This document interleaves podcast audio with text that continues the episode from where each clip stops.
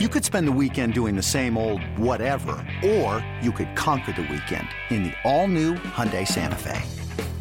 Visit Hyundai U S A dot com for more details. Hyundai, there's joy in every journey. Nerds. Today's episode is sponsored by NerdWallet's Smart Money Podcast. Ready to expand your financial game? NerdWallet can coach you on smart strategies like choosing investments, finding your next credit card, and setting a budget that works for you. Score major points towards your summer vacation by learning expert tips for choosing a high-yield savings account and how to build wealth by investing in index funds. Slide into summer with smarter decisions in twenty twenty-four. Follow NerdWallet's Smart Money Podcast on your favorite podcast app. Future you will thank you. Welcome into Loho Daily. I am Loho, a k a. Lawrence Holmes. Thank you so much for checking out the podcast today. Oh boy, another one for the Bears. They lose twenty-two to fourteen to the Philadelphia Eagles. And at this point, yes, there's a ton for us to talk about, but I'm I'm trying to figure out what's the best way to even approach discussing the Bears. Um, so let me let me try it this way. Let me work backwards a little bit. I wonder if the Bears, and I mean, I already kind of know the answer because I listened to Matt Nagy's postgame, but I wonder if they will spend more time talking about the things that went right in this game versus the things that went wrong in this game. If they'll look at the second half and go, guys, look look at what we did. We were able to outscore them in, in the second half, fourteen to ten. We were able to put some pressure on them in, in the second half. And we were able to make it a, a one possession game when we were completely inept in the first half of the game. I, I guess that, yes, that those are some positives that one could take away from what happened to the Bears. But I keep going back to what's up with these bad starts. Nagy pointed it out in the press conference, and he was talking about negative plays. And there were a bunch of them on first down where you're having, whether it's guys losing yards or it's guys creating penalties, there were a bunch of negative plays that they had to try and overcome offensively. In a situation like this, I wonder if we are seeing what happens to desperate football teams. If we're seeing a, a football team that right now, everyone's trying to do so much that they end up screwing up. And the Bears were complaining, and Khalil Mack talked about it, how how Kelsey was was moving the ball and, and kind of drawing them off sides, but and, and the officials didn't do anything about it. But that's something that they clearly saw. You talk about getting an edge. Like, football loves to talk about getting an edge when when in actuality they mean cheating. Um, but you talk about getting an edge, there's Travis Kelsey getting an edge. He clearly saw that, that Bears defenders were overly aggressive on the snap, and he was able to take advantage of it and not get penalized for it. And so the Bears end up being stuck. And what do you do? What do you end up doing if, if you're them in, in that situation? But they, the slow starts on offense, these continue to happen. And I think the the biggest... The thing that's most upsetting about watching the Bears so far this season is that you're watching a team that was supposed to be taking, taking the next step offensively, but also you were supposed to have a coach who was supposed to figure out some of this stuff. That that's why they brought Matt Nagy in, because the offense was broken. They didn't like the type of offense that they were running with John Fox, and this gave them a better chance to...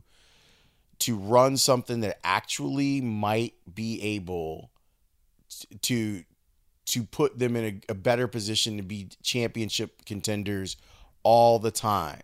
And we're seeing a coach that has no answers. There's no answers. Like they and, and I here's where I'm at with the Bears. And I know this is gonna sound weird coming from me. I'm at a place now where I have a lot of sympathy for Mitchell Trubisky. And part of the reason that I have that sympathy for him is the position that he's been put in by his coach. It's easy. He is an easy, easy, easy target. And he has made himself an easy target. I'm talking about Trubisky.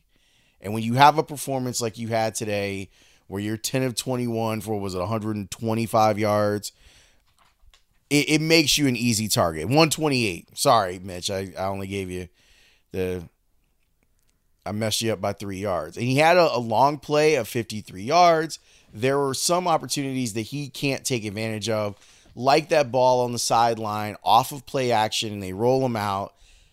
And the ball gets to Allen Robinson, but it was underthrown. And yes, we have now become accustomed to Allen Robinson making those plays. We've come accustomed to Allen Robinson coming up with some sort of heroic play to bail out his quarterback. And, and highly paid wide receivers are supposed to do that.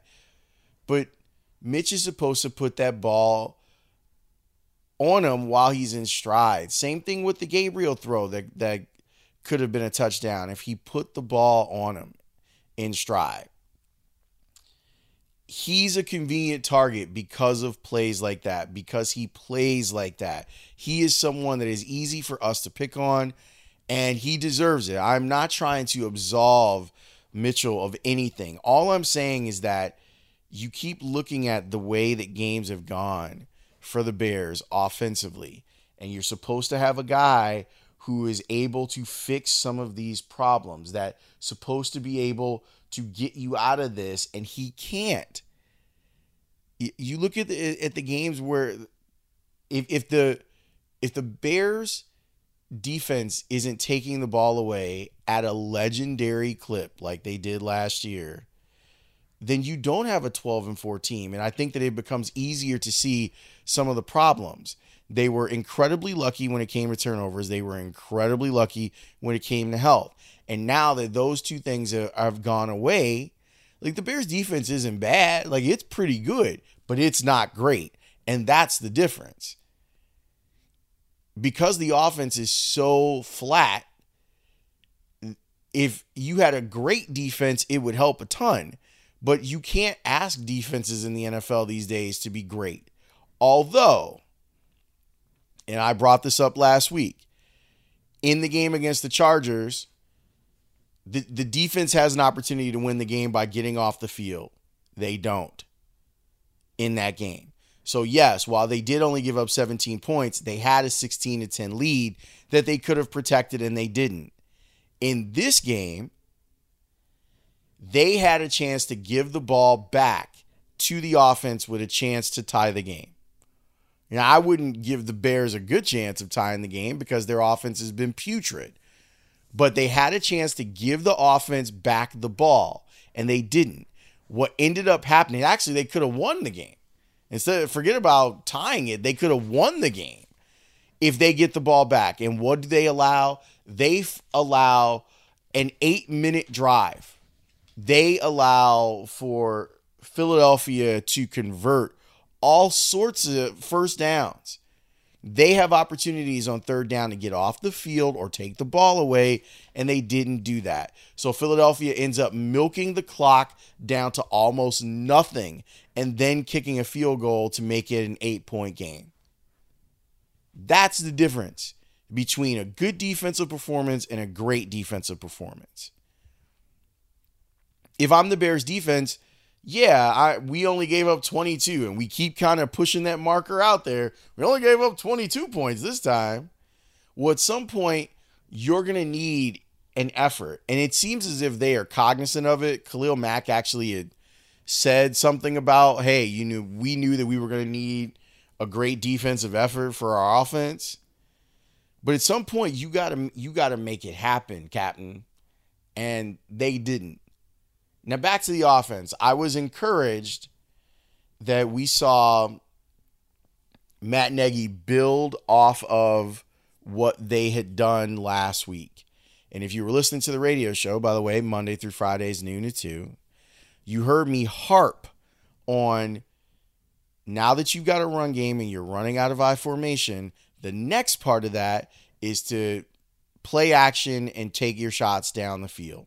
And what we saw was the Bears do that today.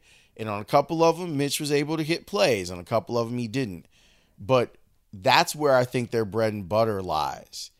The, the, another thing that makes me angry as an observer watching the Bears offense this year, I was told that Jordan Howard isn't on this team anymore because he's not a three-down back. Fine. I'm not here to tell you that the Bears should have kept Jordan Howard. David Montgomery looks like he's a player. But I was told that David Montgomery is a three-down back. So why on a third and six do you decide to take your second-best offensive player off the field? Why do you then go five wide and he's not one of them?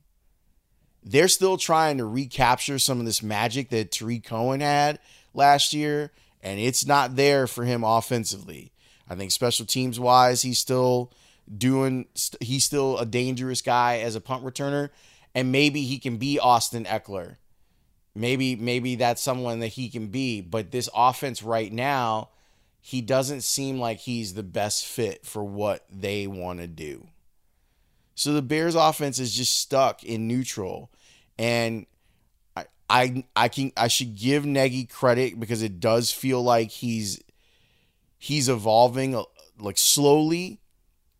But I heard Patrick Manley talking about this on my drive home from, from N B C Sports Chicago, that some of this stuff he, he should have been doing weeks ago. I'm glad that he's evolving the offense and, and trying to figure out a way to win. But there's there's something about his stubbornness that I don't like. And I hope that it changes, because I, I would like to believe that he's super smart, as and that's the way that he's kind of been presented, as this super smart coach who totally gets it and will will help bring the Bears into the next part of their evolution as a team. And I'm just not seeing it. The, the effort that they put forth in the first half, and I give the defense some credit, they bent but didn't break in the first half. That game could have gotten ugly quick. The fact that they got out of the first half with it only being twelve nothing is a partial miracle. But that offense didn't look like it could do jack squat. And you're sitting there watching this thing like they, they see. What I find amazing is each week there's we feel like there's a a bottom, a depth that the, the Bears offense is hit, and you're looking for a way for them to kind of swim their way up. And each week I'm hit in the face with something else that they don't do well. And it hit, it hit me in the face today, like watching them in the first half. It's like I didn't think that things were could get worse, but apparently things are worse. Things are much worse when everything looks out of sync, from your offensive line play to the way your quarterback is playing. I I know I have to wait for the coach's film until tomorrow. I'm convinced that there are tons of open receivers that Mitch just missed.